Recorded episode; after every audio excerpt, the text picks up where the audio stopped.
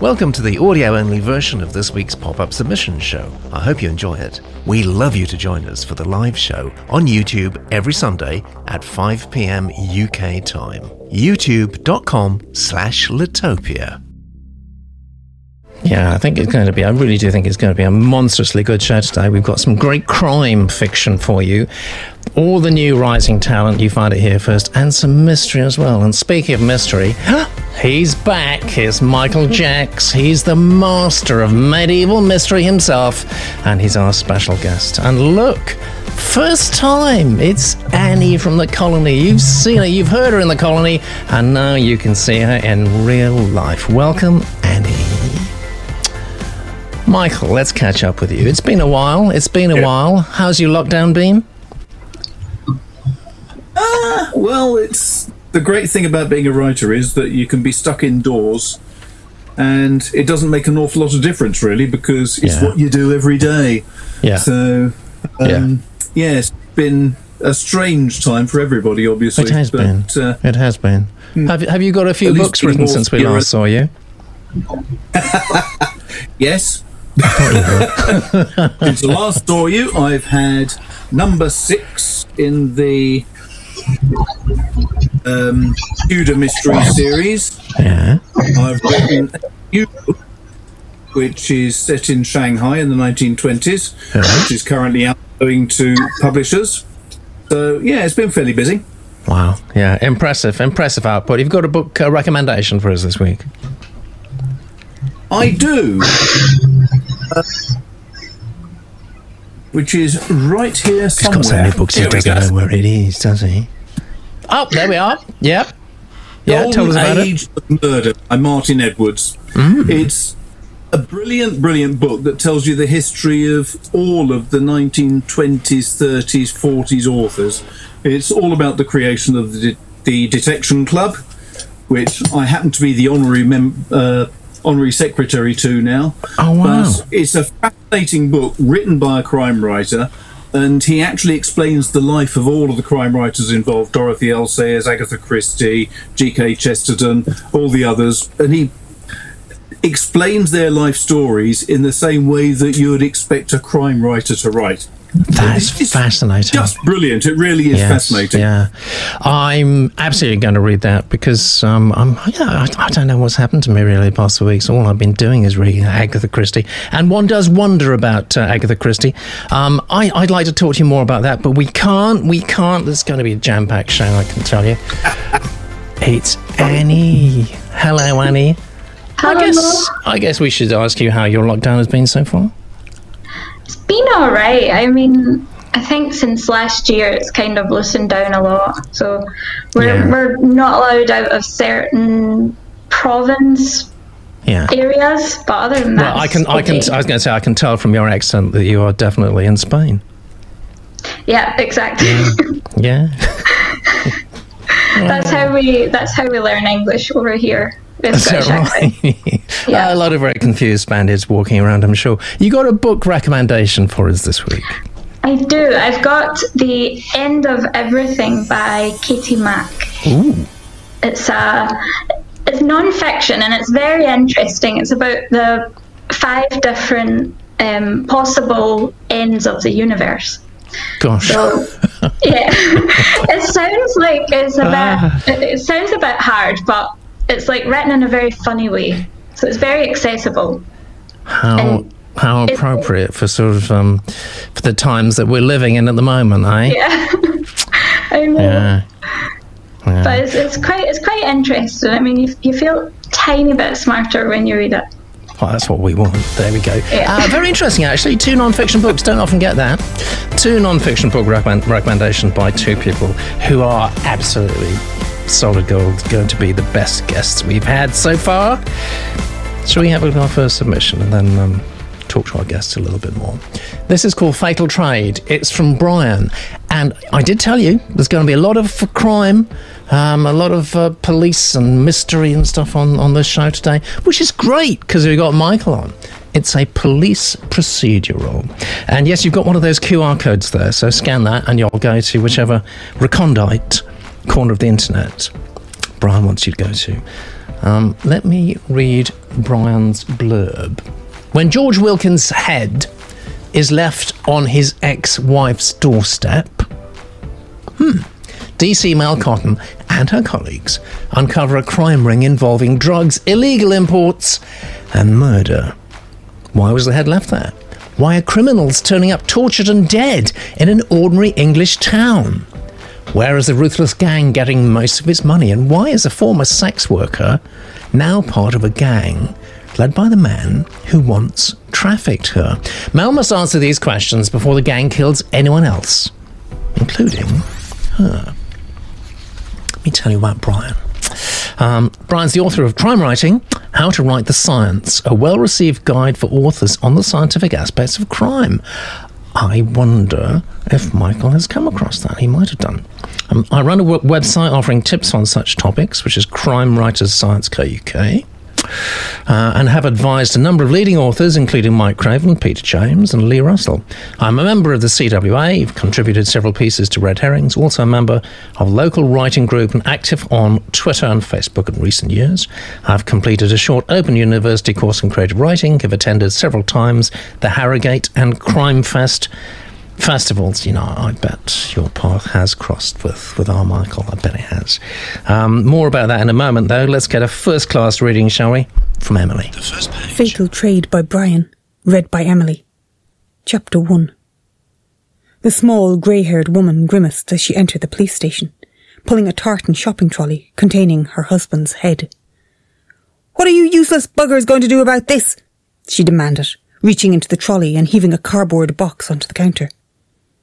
Good morning, madam, replied Dana, the young civilian support officer, looking askance at the strange woman and her parcel. How can I help? I told the copper in the police car about it. He just laughed and said I was imagining it. Just because I look old doesn't mean I'm mad. I'm sure it doesn't, soothed Dana, although her expression didn't quite match her words. May I take your name? And what have you got in there? Take a look for yourself. Then maybe someone will believe me. Dana reached for the box and started to open it, looking increasingly uneasy. An odd smell pervaded the reception area, and there was a suspicious brown stain along the bottom edges.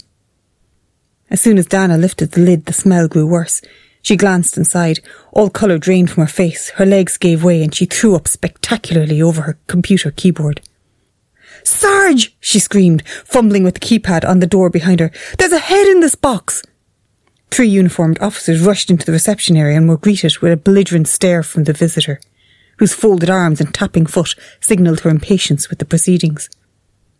Dana dashed to the toilet where she spent the next hour, comforted by a fellow civilian. PC Hartley peered into the box and paled. It is a head, Sarge. A bloke's head. Sergeant Robertson confirmed the fact, locked the door to the police station, and phoned the duty detective inspector. There's an old lady in reception with a head in a box, ma'am.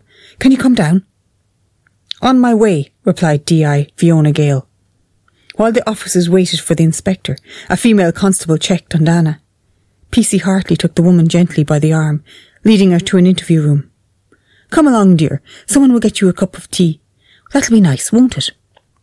I'll have the tea, but don't be so bloody patronising. Not senile. That's my husband's head, and I want to know what it was doing on my doorstep.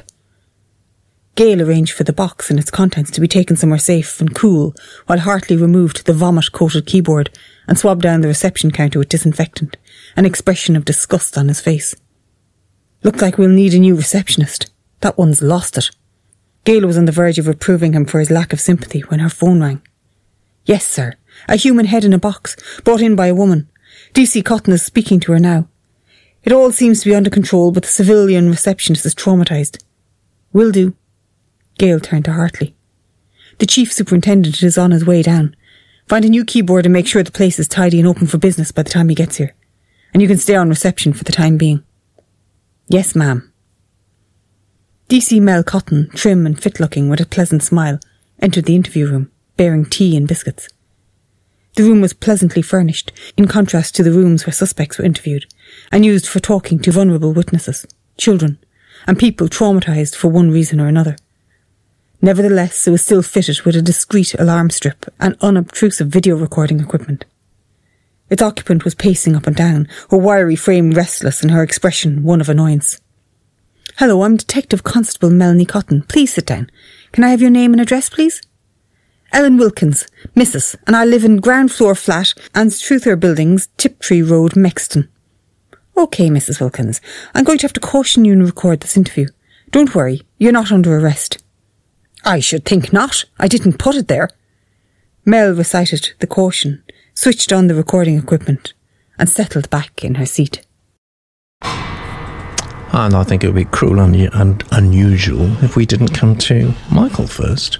Michael, for a start, did, have you have you come across Brian Price and his book Crime Writing: How to Write the Science? No. Oh, all right, fair enough. I just hope. Uh, no, I, I'm a member of the CWA as well, but there are a lot of members of the CWA. Um, really intriguing, very, very good opening, I felt. Yeah. Uh, I was. Um, I always had this feeling that, especially with an opening, you're better not having people replied to or people responding to, and more have said, because it just makes things a bit snappier and faster. Um, but basically, I'd say that was a damn good opening. It's the sort of Yeah. thing that would make me, as a crime reader, want to carry on. Yeah, good, excellent. Well, that's that's very encouraging. Um, while we're on a roll with you, give us a number if you remember. One is not that good at all. Five is amazing, and you can choose any any uh, single digit in between those, but no decimal Let me points. go with a four. I'd want to read on and find out. Brian, that's a good start from your fellow CWA operative. Yeah. Annie, what kind of impression did that make on you? Um, I also liked it quite a lot. I thought the um, well, the blurb is very interesting because it's got this sort of small town or like very typical town that was in the blurb with all of this um, with like the crime gang and everything. Um, and but then the I thought the opening, well, the the actual writing didn't quite. It, like my expectations weren't quite what I was expecting, but I really liked it anyway. Um, I thought the first line was really good. Yeah, There was yeah. only one thing. Yeah, that first line was was um God, I've forgotten it already. But but the the head in the head in the box was really funny. It reminded me of the I can't remember what film that is, but there's a film that ends with something in the box. Someone's head is in a box or something. Was it Star Wars? No, it's not. No. Yeah. But um, there's only one thing that I I wrote down, which was um, when the when they're going to start the interview and it says pleasantly furnished. I think that that's probably a wee chance that you'd be able to just say just show what the furniture is like instead of just saying pleasantly furnished. Yeah. But yeah, um, yeah. aside from that, I think it's a it's a really good setup, and I would read on. Okay, and a number from you then? Um, I'll also go with four. Um, I think the uh, prevailing mood is quite good on this, actually, Brian. I'm going to be um, a little bit of a damp squib. Sorry. But, you know, I'm commercial agent, got to make some money. Um, so, first thing, title. Um, I don't think it's the best title in the world. I, it, uh, you can tell I'm of a certain age because it reminds me of a, um, a terrific book, actually, some years ago now, called Fatal Shore. Um, and it's nothing to do with Fatal Shore. Fatal Shore was Robert Hughes's book about the colonisation of Australia um, and transportation and all the rest of that. It was a very good book. Robert Hughes was the art critic for Time magazine, dead now, I think. Um, so it's a bit close to that in my mind, and also I think I think in any case it just it could make more impact. So I'm not not a huge fan of the title. Um, I think the concept is great. It's a terrific um, um start. Head and box. Yeah, what's not to like about that? I need more visceral quality because you've got real humour there. You've got a very nice interplay going on potentially between the um, the, uh, the the the gas, you know, the vomit and the dried blood and the the stuff seeping out the bottom. That's great. Um, so you've got all that, and you've got, you've got some lightness for humour as well. But I think I think I need a bit more visceral from the head itself. I don't know what a head in a box looks like, especially if it's been there for 24 hours or 30 or 72 hours or something like that. What happens to it? You know, it's that that unflinching quality of detail that's going to really, I think, make a very nice counterpoint between um, that and the humour. And I don't totally believe in your your character. That's my hus- my husband's head in the box. The police lady is much more shocked than she is. So um, I'm not totally sure either from um, the first few pages. We, we've got several police people being introduced, but I'm not really sure who our protagonist is. I'm not sure who's had to get into for those reasons. However, I, I do think it's a great concept. I'm going to go slightly lower and go for a three. Let's see what the score is looking like, shall we? I'm the only dissenting voice, and who knows, I could easily be wrong. And who knows, I probably am, but there we go. Now, what we uh, what we've got to do now is catch up on what happened last Make week. a priority submission at priority.litopia.com. And if you remember, it was a, an amazing. Whoop. Try it again. If you remember, it was an amazingly good show. Um, Imago, a science fiction political thriller by Martin. We love the title, all of us, I think. Some of us found the text a little too experimental. Got 35, 35% on the show vote. 28.33. We've got an amazing uh, degree of decimalisation going on there from, from you in the six and a half days since then. One Who Protects. A kind of sword and sorcery adventure by Matt. We gave it a 45. You said 40. So still tracking quite close. Uh, the Far Side of Darkness. No, it wasn't a comic strip by Gary Larson, but actually a mystery by Robert Ford. We liked it a lot. We gave it a 60, and you agreed pretty close said I'm, I'm going to call that a 57 actually. Uh, Second Lives by Alex got a, a major 70% on the show. Um, you were just very slightly less generous with 64. Which, by process of elimination, of course, means that Jamie's Long Train Home, a story about a Major League ball player who won't get on a plane. Do you remember that? I think you will. It got a whacking great 80% on the show, and you gave it 72%, meaning that's right. Congratulations, Jamie. Well deserved. Well deserved indeed. Yeah. Now then, let's go straight on to our second book today. Thank you very much, Brian. Very nice to have you along. It's great to have comments from our authors as we review your manuscripts. You review us. What could be fairer than that? This is from Kelly. It's the numbers. And the genre is simply literary, which could cover a lot of things. I'm not wild about that genre, if it is indeed a genre, because it, it says to a lot of agents, I'm afraid, it's not going to sell huge numbers. So maybe come up with a different genre. eh? Dr. Rob Whitlaw is convinced that everything there is to know about the world is in the numbers. Whitlaw believes his research on population dynamics is as important as Charles Darwin's. During the day, he runs his lab, and at night, he uses mathematical models to play online poker and to predict where crimes will occur. But when Whitlaw has to help a young man shot at the scene of a crime he predicted, he's drawn into a world he's only observed from the edges. The numbers no longer add up.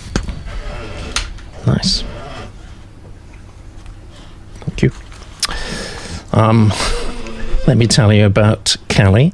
I have a BSc and PhD in ecology, says Kelly. I've worked in restaurants as a server and cook, played guitar in a pop punk band, think Weezer. I'm thinking Weezer. Can I stop?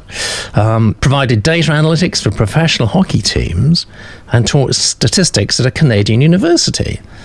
Fantastic background. I published several short stories online, including in Eunoia Review. That's terrific, Kelly. And we have a terrific narrator from our, our, our stable of narrators. It is Kate. The Numbers by Jeff, read by Kate. Chapter 1 There was a 15.4% chance that the store would get robbed tonight. The guy was big, maybe six three and well over 200 pounds. He wore a black watchman's cap pulled down low, almost to his eyebrows. He stood on the sidewalk, staring into the convenience store. One hand, his left, was buried in the pocket of a shapeless army surplus jacket, and the other hung at his side, clenching and unclenching. This was it. He did a quick shoulder check, then was up the three stairs into the store. A bell must have rung because the clerk looked towards the door, and his eyes followed as the man turned left down the first aisle and out of Rob's line of sight. The clerk's eyes tracked him as he moved around the store. The clerk moved over to the phone on the other side of the cash register, and he had edged the phone off the cradle when the guy stepped up to the counter, the gun already in his hand. He tilted the gun towards the clerk's hand on the telephone, and the clerk let the receiver slide back into place. Something pulled Rob's eye back out to the street. Jesus Christ, where had this one come from? The kid, standing almost under the street lamp in the shallows of the thrown light. He was medium height and thin, with a mass of unruly dark hair curling almost to his shoulders, and he looked through the storefront window, frozen in that soft spot where you see but don't understand. Rob looked back to the store. The gunman was gesturing at the cash register. The clerk was fumbling, trying to get it open, but it was taking some time, and when Rob looked back, the moment had passed, and the kid was walking up the steps into the store. Both men at the cash register looked over when the young man came through the door, and the gunman stepped back and swung the pistol towards him and then back at the clerk. The kid kept coming, striding, but not running, as if he had something to do and he wanted to get it done, but it wasn't urgent, and nobody needed to panic. Just let him get what he was after, and he would be gone. It almost worked, but when he was within a step or two of the gun, the guy pulled the trigger and it must have taken the kid high on the right side because it spun him to the right and off balance. Rob heard it as a thin tap, no louder than cracking ice. For a second, it looked like the young man would catch himself, but he was too far back on his right heel, so his left leg slid straight out in front of him and he tipped over. Rob couldn't see him now because he was down. The clerk and the shooter stared at the floor, and then the guy with the gun went for the door. Once outside, he turned right once and then again at the next street and was gone. The kid was back on his feet and moving towards the door. He wasn't steady, but he was moving. He pushed the door open with his left side, his left hand pressed against his right shoulder, but not doing much to stop the dark stain spreading across his shirt. He tipped down the stairs, almost falling, but catching his balance at the bottom, then looked both ways, up and down the street, maybe looking for the shooter, or more likely, for help. It was time to go. Rob straightened and reached for the ignition, and the motion caught the kid's attention. He staggered across the street and stood swaying in front of the car door, looking down through the driver's side window. It was a warm night, but Rob kept the window up. The kid made a circular motion with his head. Roll down the window. Rob hit the button, and the window slid open. The injured man was moon white, almost glowing, and a drop of sweat beaded off his chin and fell onto his jean jacket. I need a hand here, buddy. A lift over to St. Vincent's? Okay, so a certain amount of confusion, I think it's, it's fair to say, in, in the genius room there. Uh, Martin says, I can see what the author's trying to do by starting the dramatic action, but I'm having trouble engaging emotionally with anyone's plight. Yeah, mm. Hannah, Hannah agrees with that. There's no emotion in this, just description. But Yanis says, some nice writing. Where do you stand on that then? Uh, that's Annie. Um, uh, I think the the the blurb was it was interesting. Like the the whole number thing, I found quite yeah. interesting. It's not. Yeah. I think it's been done before, but maybe it, one, it feels familiar, doesn't it? Yeah, yeah. I, I, feel I read something ages ago with numbers, but but it's still quite an interesting thing to see. But then when it actually started, it was I don't know a bit flat. I think starting with description is already putting one barrier there, so you're not being pulled in mm. because that's you're starting with description, and then yeah. the main character is basically on the sidelines the entire time. He's just watching what's happening, and the only interesting bit that like I thought that's interesting was the very first line when it was about the um, mm. how how um, like the percentage of a crime happening, but yeah. then the rest of it. Not only is it kind of on the sidelines, but it's also a scene that we're familiar with already. Like I think it's yeah. been overdone a little, but yeah, the was... writing is okay. All right, fair enough. Give us a number. Uh, Well, I'll, I'll go a two. I'm sorry. It's all right. That's all right. I was wondering if you were going to. Good. Uh, but does Michael agree? Yes, I think I do. Uh, I um, I was thinking about it. Yes, as people said on the notice board, there's a lack of emotion to it. Um, It's basically just a list of this happened, this happened, this happened. I put much too much right and left. So he's shot in the right shoulder, so he reaches with the left hand, and he shoves himself out with his left. It, it was just too much. And It's easy, Yeah. easy to get into that sort of um, trap, though, isn't it? You think you've got to be it's very just specific. to be too detailed. yeah. Yeah. I mean, personally, I'm a, I'm a trained mathematician. I was um, statistician by training at university, and uh, I I like the premise and I like the concept, but it didn't grip me. Yeah. And I, I think almost what the author should do, Kelly should do, is change it slightly, and instead of having it from the perspective of Rob looking in, she ought to have it from the perspective of the storekeeper or the guy who was shot or someone else who's actually in the action rather than someone just observing it. Yeah. Um, so it's Yeah. a good start point, but I think there's a fair bit more work to do with that. So I, I entirely agree. I'll go for a two. I think. All right, you're going to go two as well. Um, it's. I, I was just wondering about. I mean, the two ways you could you could go with this maybe one would be to just make that first scene as powerful as you can and as you know visceral as you can. Word I'm using a lot today, but it's crime. Why not? Um, the other one would be maybe to explore the basic conceit, and there's only one line there actually of maths. And I think it might have been interesting to get more deeply into maths straight away to sell that. Would, what, what do you think? Possibly, but it would take a fair bit of um, careful writing to make maths interesting. Is the problem? Yeah. well, obviously you'd be interested, but uh, would. yes, the, yeah, the ordinary reader. Okay. But yeah, what would you do? He was shot in the upper left shoulder. Well, what were the Yeah. odds of that? What's the odds of that? Yes. It's, it's, it's trying to bring the maths into it. It's really difficult. This sort of thing. I, I think you'd be better off going for the emotional aspect, trying to make sure that um, Yeah. it grips the reader because of the way that things are hit. Uh, we have a very uh, thoughtful, thoughtful comment there. If I don't know if you can see those comments there, Michael, but from Lex. Overall, he says, I have to agree with the consensus. Mathematics is the language with which God has written the universe. That's Aristotle.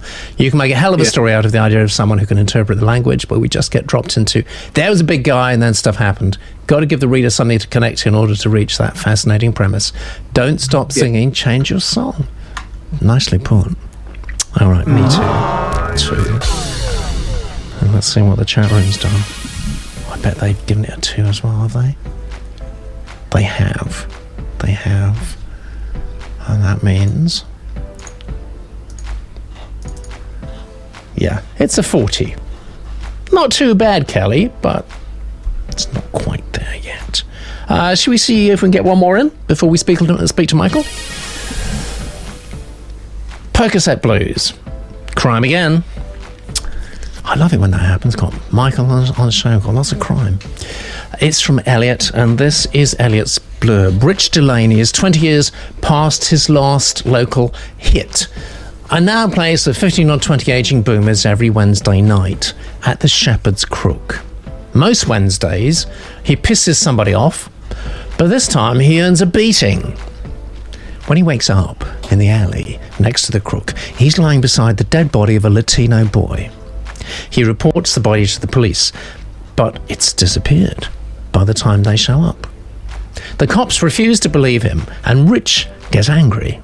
His question led lead should be it? his question leads to the next governor of Texas. Now I'm not sure about that last sentence. I was, with you all the way until that. His question leads to the next. His questions. His questions. Yes, I've got it. Eureka! His questions lead to the next governor of Texas. I think I'm there. I think I'm there. Uh, let me tell you about um, Elliot. I've been a server, a messenger, worked a greasy spoon, and taught university ecology. None of them have grabbed me like getting a character right. Oh, yeah. I've been published in several online literary magazines, including Yellow Mama. Hardcore stuff, Elliot. The least we can do, I think, is give you a reading from Kay. The first page. Percocet Blues by Elliot Patrick, read by Kay. Back the fuck off. He said it quietly, without looking as he brushed past. She pulled away to avoid the head of the acoustic strapped across Rich Delaney's back, but the strings stung her face. Asshole. He took another step, pushing through the straggle of people in the dim hallway leading back to the dressing rooms, and then stopped. He looked down at his boots, his face shaded by the broad brimmed Stetson tipped low on his forehead, grey curls tumbling out the sides and back over his narrow shoulders, staring down for a long time before he spun back. She had already turned away, and he grabbed her shoulder and pulled her around. I might have signed your fucking napkin if I hadn't been so sure you were a spitter. She started to answer, but he cut her off. Yeah, that's right. Your face scrunching up like you had bit down on a bad grape, having to listen to the half gag and hack to make sure nothing got by, making me feel like I'd been less than a gentleman for not giving fair warning, that I wasn't the man you'd thought I was, that the songs were so much better than the sour man that wrote them. She slapped him hard, his head rocking back like a tree in a high wind. Rich raised his own hand and started to bring it down, but the big man who'd come up behind him grabbed his arm and stopped the forward motion so suddenly that Rich felt something give. He looked back over his shoulder, saw the long, sloping forehead and the narrow eyes beneath the scarred brow, and knew it was going to be bad. They always had brothers or boyfriends. The alley faced east. The promise of the sun curved into the sky, a looping eephus pitch piercing the centre mass, true to the mean, as smooth as the law of large numbers would allow, a Gaussian hint of the glare and heat to come. Grenadine tinted golden orange, pulped over ripe peach. It was too rich, and he closed his eyes again. Something sharp and hard burrowed into his shoulder, and he twisted away and winced at the movement. There had been three of them, although any one of them would have been enough, each as big as a fucking taco truck with the shelf brow that came from puzzling over the USA Today sports section. Two of them held his arms, not realizing that there was no need. He knew the drill. With any luck, the first shot put you out, and you didn't feel the rest until you woke up. She had stood behind the puncher, and just before he had let it go, she had turned her head to the side and hawked, smooth and lean so that the gob came out in a hard line, and he heard it splat, clean and flat against the brick. Then the guy's fist had filled his eyes like a high, hard one that you don't have time to duck, and he had willed himself not to flinch. The guy hadn't set himself, and Rich had worried that there wouldn't be enough on it, but there was. He raised his hand towards his face, but the pain of the movement made him gasp and stop. They must have put the boots to him once he was down. Any movement sent shivers of pain along his body. He shifted his legs. They were all right, they hadn't been stomped. He moved his hand again, but slower, and got it to his face this time. It felt thick and misshapen, an oversized potato pulled from the ground, still clotted with dirt and stone, and there were several places where the skin had split under boot or fist. A gash under his right eye was going to need stitches. He could feel where the flesh pushed out from beneath the skin like a split plum. And his right ear was torn so that the helix and scapha draped down, a sodden flag on a still day. The ear would need some work. Thank you very much, Elliot. Before we um, I think it's going to be Michael's opinion. Can I remind you, please? We're kind of halfway through the show. Please do like us and please do subscribe to us on the YouTube channel, what you're watching right now. Um, and that helps us a lot, actually. Yeah, we have had a few F bombs. That's probably going to demote us in the algorithm, but you can help us rise up again and like phoenix like through the, the mess of the hell YouTube algorithm that is. Um, Michael, I think the chat room is pretty positive about that. Are you? I certainly am, yes. It um, struck me as interesting when I was listening to the numbers, and I kept coming back to the idea that that? That's uh, that's my Michael's Rhodesian Ridgeback uh, indicating that it's no, she's asleep. How Oh. dare you insult? But um, the numbers. How do you describe yourself as literary? I mean, at the end of the day, if you're writing, you are literary, but it's not Yeah, a yeah. particular genre. But then, oversized potato still clotted. I like a split split plum. Thought this is really good writing. I was very impressed. Yeah. Um, protagonist. A lot of people were saying that oh, they didn't like the um, writer, uh, the protagonist particularly because he seemed a bit uh, um, not not the sort of chap you'd want to meet yourself, which is understandable. But Yeah. this is the first page or two of a book. You're going to learn whether you like him or not in the next few pages, not immediately up front. I, I thought it was really good. Actually, I was very interested. Like the stand, the uh, beginning of it. I'd definitely go for a four with that. I'd want to hear a lot more about it. Fantastic. Praise indeed from Michael there. Um, I'm going to add a line to the one you picked up there. And I, the one I wrote down, actually, I don't often do this, was um, with the shelf brow that comes from puzzling over the US Today, USA Today sports section. Well, I love yeah. that. I love that. I can see that. I, for me, that's up there with Raymond Chandler, that sort of phrase. Yes. Um, the rest of it isn't quite, but um, definite flashes of brilliance there. What did you think, Annie? I thought the the writing was really good um, because people are like like um, Michael was saying the the character might be very unlikable as a as a person, but you care for him immediately. Like right from the beginning, I I I was rooting for this person, even though he was clearly very awful.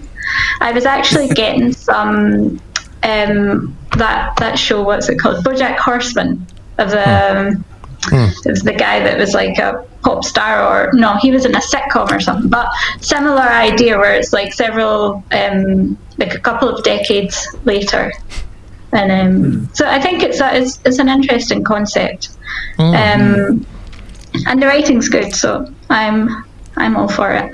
All right, and the number would be Um, I'll go four. four as well. It's looking good for you, Elliot. Um, what does Lex? What's Lex said? Uh, unlikable protagonist. People have been talking about that quite a lot in the, in the chat room just now. Um, it, it can premise can work very well, says Lex. Before Mel Gibson's fall from grace, he had a film called Payback. I don't remember that, which was entirely built on that premise. And then, of course, Gibson became even more unlikable. and nobody likes him now, do they? Like the title, even though I don't know what Percocet means. Johnny went three. Let's see what the numbers look like from the chat room. I went four on that, so I think that's probably going to be the same. I'm guessing as Fatal Trade. Is it? Is it not? I don't know. Yes, there we go. It is. We've got two equal firsts at the moment. Very nice. I'll tell you what. Let's see what's going on with Michael. There we are. Michael's website hasn't changed since 1986. The year dot. Yeah. Yeah. That's a medieval website there, Michael. It is. Isn't it? It's Yes. very ancient. Exactly. So am I. Exactly. dear. Um, you're so prolific. I mean, it's just extraordinary. What two books in the last six months? So what's the average? About three a year. No, it's two a year is my normal routine, but um, not bad going. depends what's it? going on. I, I try to get one that's a fairly serious book, and then one that's a bit more laid back and humorous. So Death Oh, Comes okay. Hot, the latest in the Blackjack series. That's Uh-huh. a much more humorous take on crime. It's not not at all serious, but um, I've just basically got the a guy who is a pickpocket in Tudor London, and he's ticked over quite happily in his early twenties, but then he's um, unfortunately discovered by one of his Elizabeth, Princess Elizabeth's in those days, henchmen, who decides that he's a really good potential assassin, and so he's hired as an assassin, and he's given lots of money, and he's apparently very attractive to girls as a result. And Don't don't tell us the whole story. No one's going to buy it if if you tell us the whole story. You've got to leave, got to leave us wanting something. Yeah. this is the first part of a series. Don't you Okay. worry. But the ah. sad fact is, he's terrified of the sight of blood, doesn't like killing people, and so every book is pretty much about an assassin who doesn't want to commit to his job. Sounds quite Pratchett-like to me. I like the idea. What's It's this? What's this we're looking at? Baker. Ah, this is the prequel to my main series. It's, um, I wrote the last Templar Mystery series.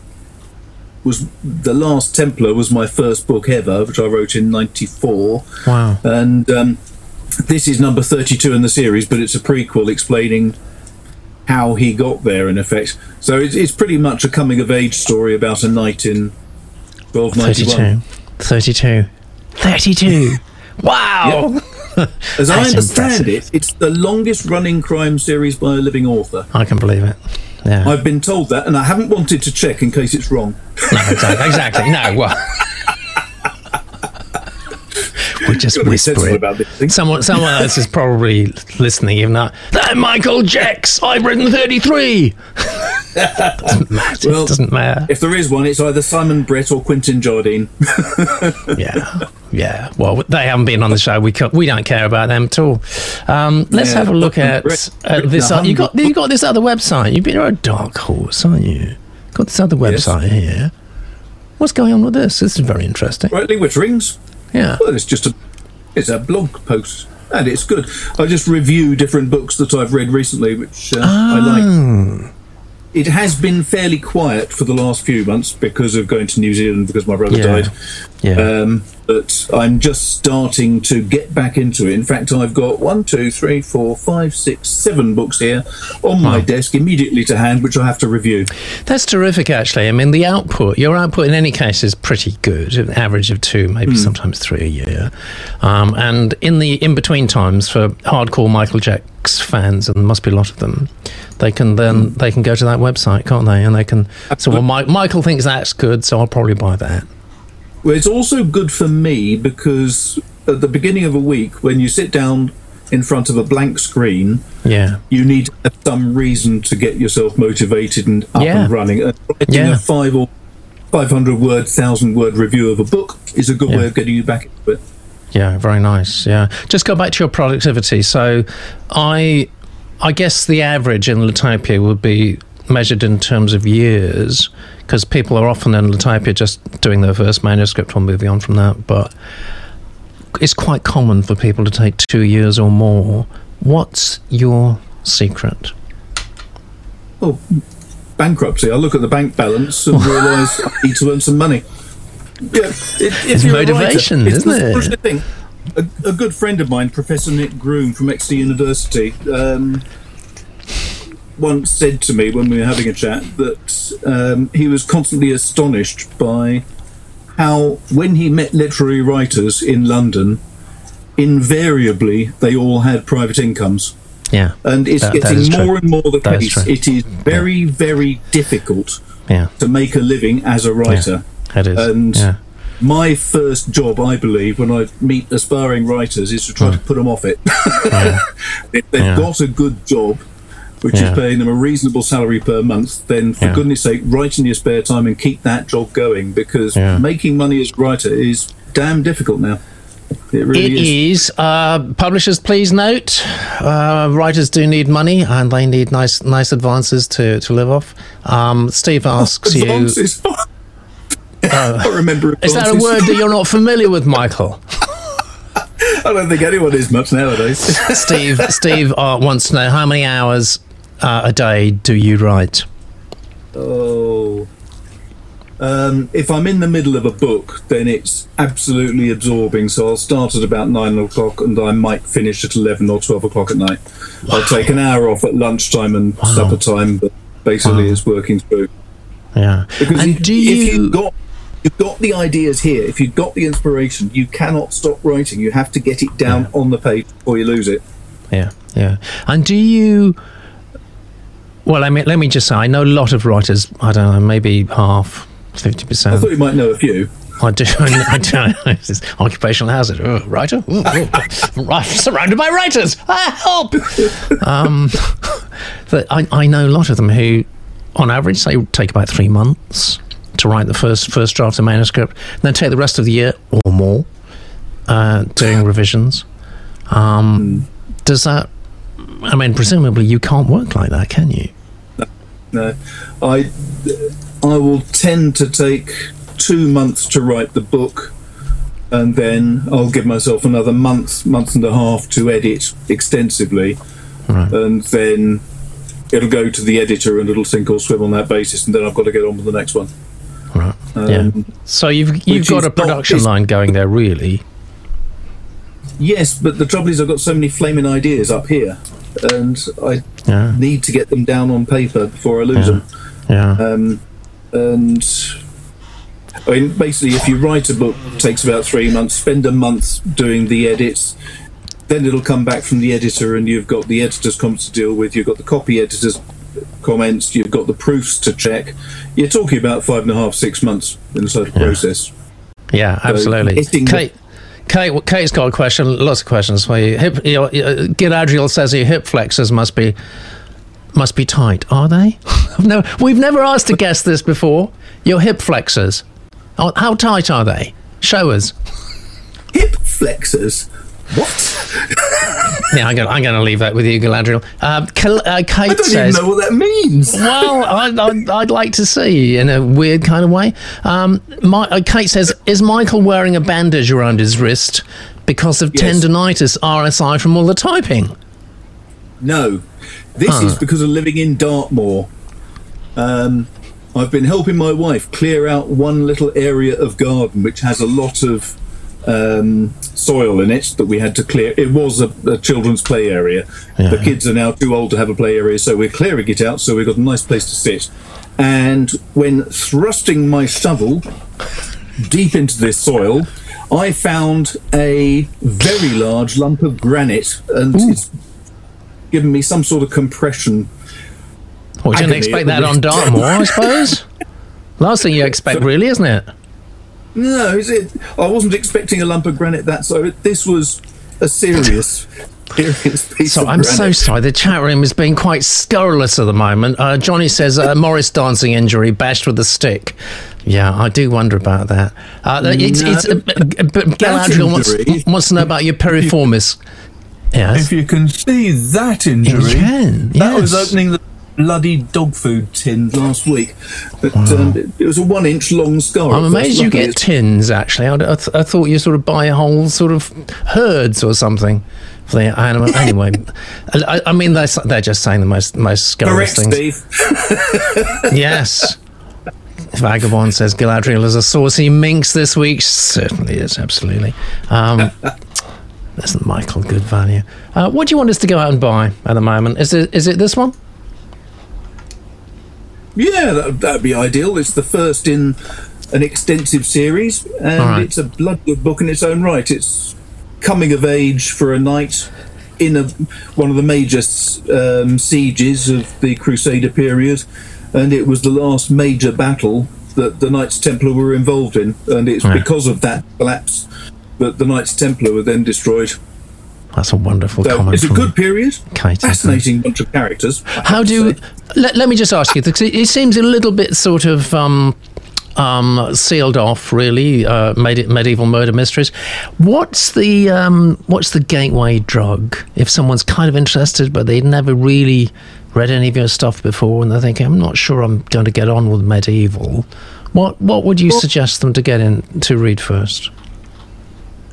I'd go with that probably because Okay. um, it's a fairly.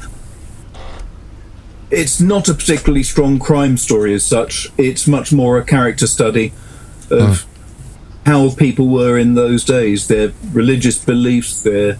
Um, it, it, it goes through every aspect of life. I mean, basically, my books do not go through um, thinking about how a king was worried about his wife's behaviour or anything like that. I tend to be much more interested in the ordinary person on the street and how they Yeah. lived. Um, and that that was a good introduction to it, I'd say. Martin says it's like an episode of Casualty. Here it is today. Lex thinks possibly you discovered a monolith.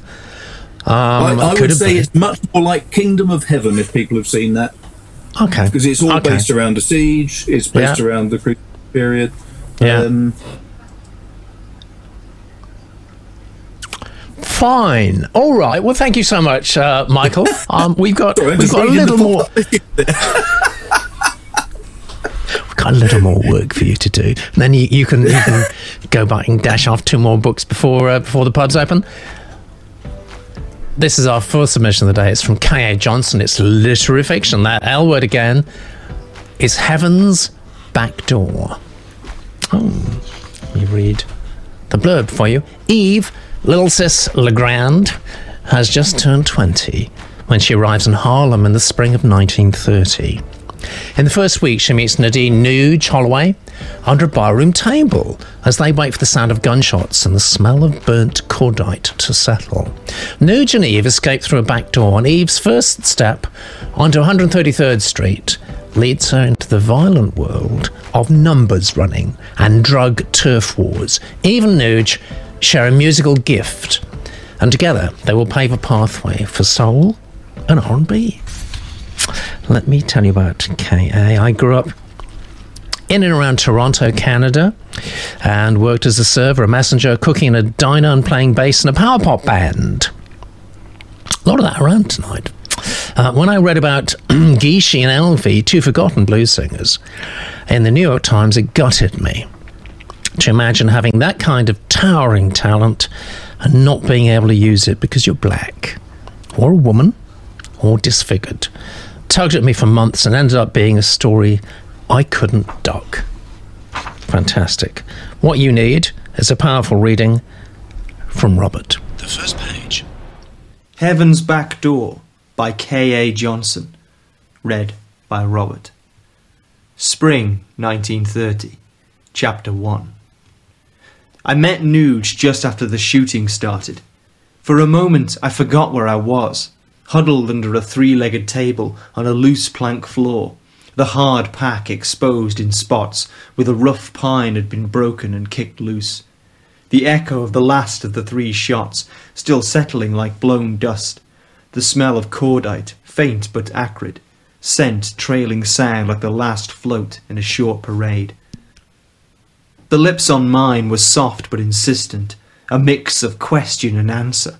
Unlike the coarse need of the few men I had known, this strange, wild girl testing with the tip of her tongue, tracing a slow line along my upper lip, then pulling back before drawing my lower lip forward, suck and tooth, and I felt something loosen below my waist and jerked back, like I had been slapped. What are you doing? Nuge grinned, her eyes sleepy and heavy lidded. What it feel like I'm doing, girl? You can't just kiss somebody like that, can I? She leaned forward again, the sharp, defined lines of her face slightly asymmetrical, as if the foundation hadn't set quite right, and bones had shifted then settled again, solid but askew, her eyes angled inward to the bridge of her narrow, straight blade nose, and they stayed open as she moved in closer. I pulled back and tried to slide out from un- the, under the table. The woman's long, strong fingers clasped around my wrist. Don't be silly, girl. I tried to pull away, but the woman's grip was too strong. Let me go! Be quiet! The woman's voice was low and even. You want to stand up now? You think it's safe up there? You think you're different from the dead boy? Bullets can't kill you? Dead boy? The woman chuckled, a low ripple, and her grip loosened on my wrist. Oh, girl, you think they're shooting for fun? Some young and dead or dying. We just have to hope it ain't a white boy. Shoot a silly white boy, and we're gonna have some trouble in here. Dead?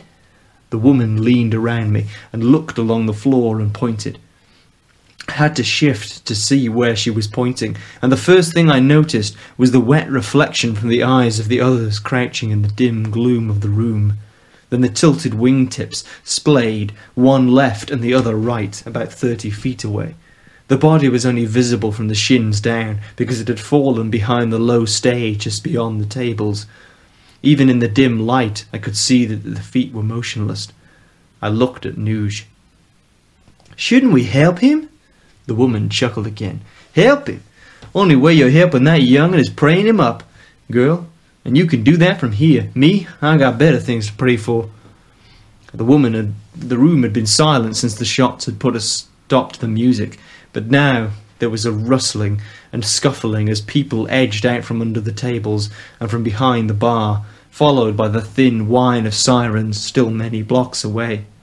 A young man, his hair short and oil tight to his scalp, appeared out of the murk and grabbed Nuge by the arm.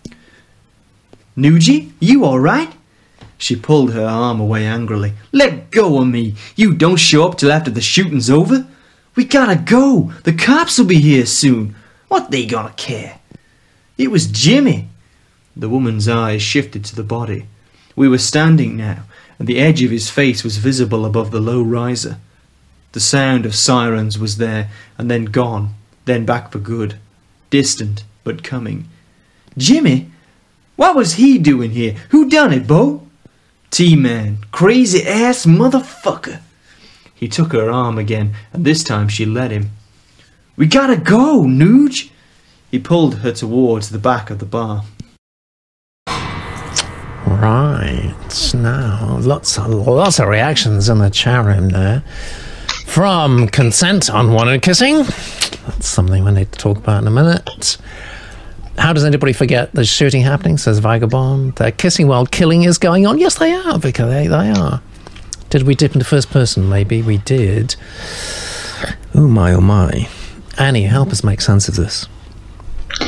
Uh, I don't think I can. Oh, okay. um, no, I think the the blurb is really good. Like I, I like the general idea of the of the story, and um, going into it, I was I thought it was quite good. The first line was good, and then there was a sense of atmosphere that was very well constructed. But Mm. as it went on, you start to feel yourself removed from it a little bit because Yeah. it's very it's very hard to believe that in while that um, shooting is going on, you've also got this kissing that's going on that has been that just as they're pointing out in the chat is a little um, dubious in terms of consent.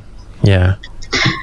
So it's it's a bit of a pity too because the writing's very good, um, and Yeah. I think it might just be starting at the wrong place, maybe, or I think I think the writer has to consider that we don't care about these characters yet. So something that might feel very important right now might be um, better later once we actually get to know them. Yeah, yeah. There's something interesting about this, isn't there? Though there's something that I, I- there's definitely something there, and um, I don't know. I think maybe some of it's a bit overworked. Yeah, I think based on the blurb alone, I would probably pick it up because Yeah, it, I- it I does would. sound like a very interesting. Yeah, yeah. I would. Michael, what can you add? Um, I thought it was really strong. Good dialogue. I thought the scene was set very well. Um, I have no idea what was going on with the kissing. However, um, very often in the first few pages of a, a good crime book, things happen which I do not understand, and it's only when you read on through the story that you get to Right. understand Yeah, what led to that. Um, there Yeah. could have been good motivation from Nuge. It, it did feel a little bit, as someone pointed out in the chat room, it did feel a little bit as though they'd completely forgotten that actually there was a set of bloody gunshots going off and people got killed. Yeah. Which did seem Yeah. a little bit odd, but overall, I really rather liked it. it Yeah. it- very good sense of place, very good sense of the characters, I thought. Dialogue was very interesting. So, yeah, I found it quite you find it quite what? We just missed that. Quite gripping. Okay, gripping, fantastic. In that case, um, let's push you for a number. Uh, do feel it needs work, so I'd say three. We're going three. Yeah. Okay. Johnny's uh, going with three, but would elevate it to four with the edits. Uh, Vicky likes the title. Um, Steve's going three as well, out of curiosity. Hannah says, I think I agree with this. I think the authors tried to cram in too much into the first scene. That's probably true. Um, so, Annie, we do need a number from you. Um, I would like to say four for the Hmm. blurb, but uh, three. Okay. Yeah, uh, Galadriel's three, Steve three, Steve C three, Yana three, Um, the title woke up the staggering 13 year old boy in me back door. Stop it, vagabond, for heaven's sake. Just lowering the tone. Dear, oh dear. Uh, Lex says, I'm the polish the good ideas and little bit more compelling crowd. Also, I usually say whatever turns you on, but in this case, that seems to be a fucking gunfight. And I may have some notes on that, says Lex. I'm going for 3 2. Let's see what that means. If we've got all the numbers in there. Oh, they're still coming in. My three just come in and it's 60. 60. We're all absolutely united on that for maybe slightly different reasons, but yeah, yeah. Possibly a flawed masterpiece. I don't know. We'll find out in a minute because we have our last submission of the day, and I think it's going to be a good one. It's called Boom Boom's Last Call. I'll say that again because I like it. Boom Boom's last call and his crime slash mystery. How appropriate. I'm so pleased we've got Michael on. All these crime submissions. We didn't plan it like that. It's just his synergy. The universe is with us, guys. And this from Jesse. Einstein Flint begins the blurb. Einstein Flint is an ex Rodeo rider, born in Brooklyn and raised in every other borough in the city. Now he's banged up, burnt out, and back in NYC, bouncing at Boom Booms. His girlfriend, Dasha Braggin, was smart, fearless, and remorseless as Desert Sun. But now she's dead. And the cops are pretty sure Flint is their guy. Dasha had ripped off the wrong game and paid for it. These guys never let anyone walk away. Flint has to find the killers before they add him to the body count. I'll tell you about Jesse. BA in psychology, been a restaurant server, and played guitar in a power pop band. That's the theme of today, isn't it, really? Uh, the second two taught me much more about aberrant human behaviour than the first. I can understand that. Well, no connection there, aberrant human behaviour, of course, but we do have what promises to be a storming reading from Martin. The first page.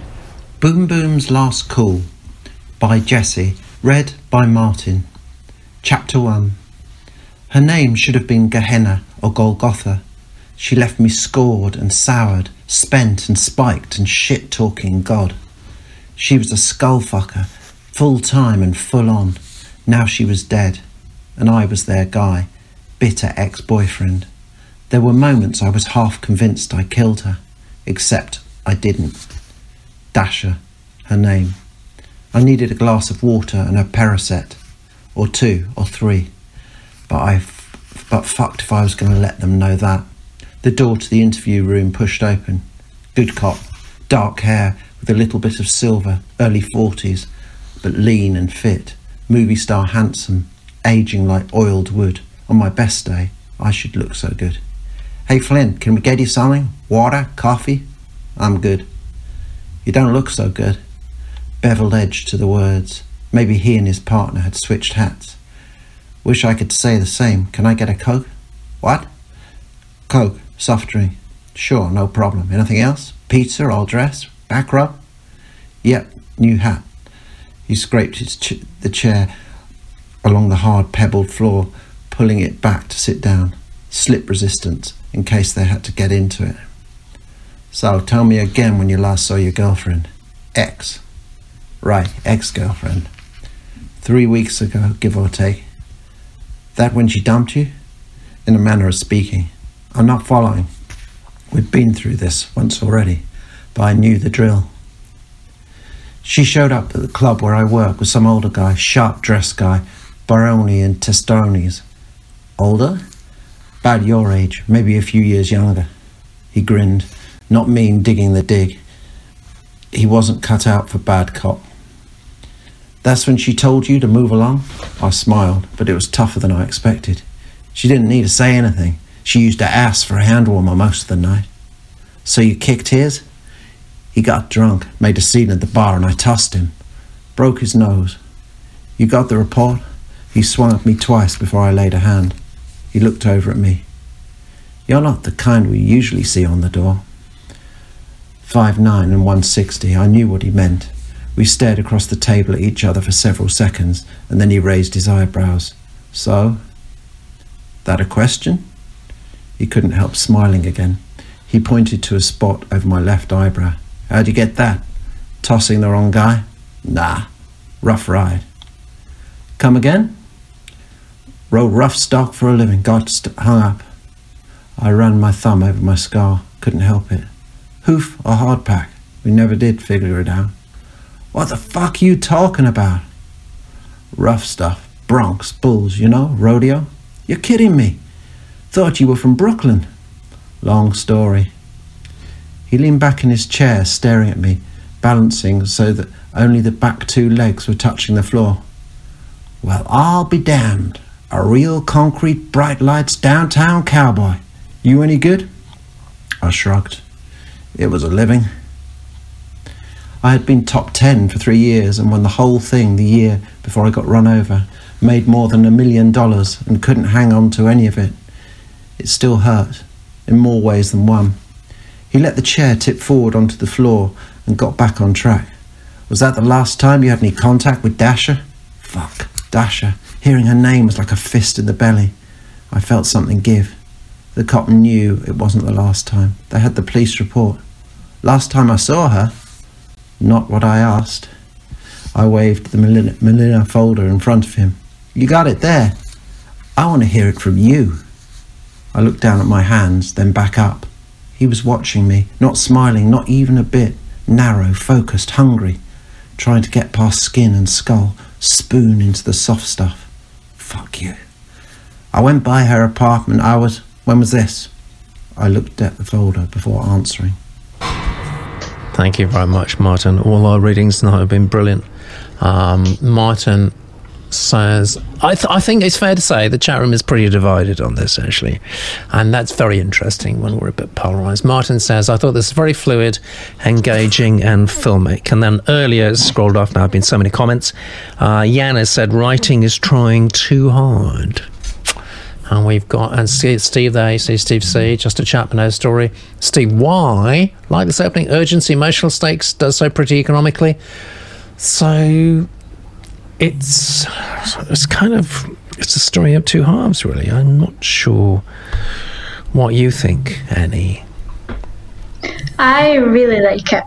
Okay. I'm um, yeah, there's just a couple of things that I feel weren't working, but overall, the I found the writing actually more interesting than the blurb, because based on the blurb, I guess the cowboy thing was quite like that. Kind of caught me off guard, the rodeo side of things, yeah. but the rest of yeah. it wasn't really my cup of tea. But the writing itself, I, I really like it. I, I think it's it's got a very good voice. Um, and the, the dialogue, I was thinking the the the like interview is a really good way to give backstory without it feeling forced. Isn't it? So yeah, yeah, yeah. So I thought that was really good. Oh, okay. Um, there was only yeah, there was only one thing that I thought it kind of went too far with the backstory, which was when when the detective or whoever said to him about the um, his cowboy past, and then he went on after that to think about um, I was in the top ten or something like that, and yeah. that kind of pulled me out slightly. I think he could have cut before that, yeah. but other than that. Um, I really liked it, especially the ending because it does kind of make you think, oh, maybe he was involved. So I, I, really liked it. Unreliable narrator, maybe. Good. All right, mm-hmm. Annie, give us a number. Uh, I'll say a four. Nice. You should be feeling pleased with yourself, Jesse. At least you ought to be until maybe we speak to Michael. Mm, I wasn't so happy with it. Um, I've got a vague suspicion that it's the wrong start point or he's just not particularly adept at writing police interrogations. I was thinking, looking at my shelves there, I mean, mm. thinking Ed McBain would have written that much more tautly. Yeah. You'd have got a lot more out of it in half as many pages. Um, yeah. And wow. it didn't grab me. I love the idea from the blurb. Mm. Um, I think the first page did work quite well, but from then on, it seemed to be drifting away from me. Um, Yeah. So I'm afraid I'd only go with a three. A three, yeah, fair enough. Okay, so we're kind of split between threes and fours here. Uh, writing seems a little old fashioned, says Yana. Wow, we're kind of old fashioned guys tonight and girls. It's uneven, but I think some editing could really work well, says Galadriel. Uh, Dasher sounds like an interesting character, says Steve, which is important. I'm going to go with the consensus on this and say 3 2. Um, it is trying a bit hard. Um, It's a bit, bit conventional, but nothing wrong with that, really. Um, let's see how the, uh, the numbers look. Now we've got the final point in the show. 275s. Oh, 275s.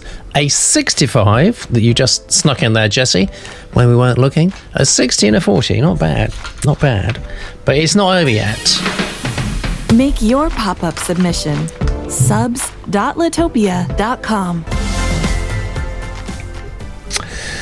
Don't forget to vote on today's show. Yeah, you've got six and a half days to do that, please.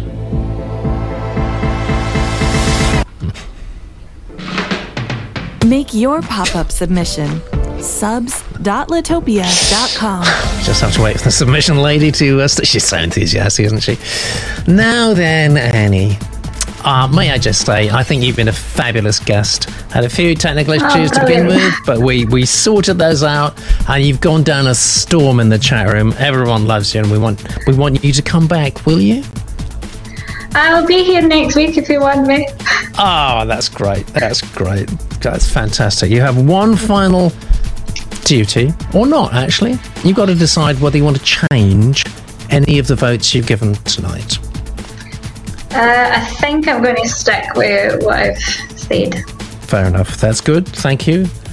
And the same applies to you, Michael. It's been too long. It's so nice to have you back again, and your your wit and particularly your wisdom to other writers, always very generous, giving your advice. Um, any numbers you want to change? No, I'm happy with them. I think. That's great. That's fantastic. Don't now it's up forget to to you. vote on today's show. Like six and a half days, please. Litopia.com slash vote. That's where to go. I hope you've enjoyed it at least as much as I have. And if you have, see you next week.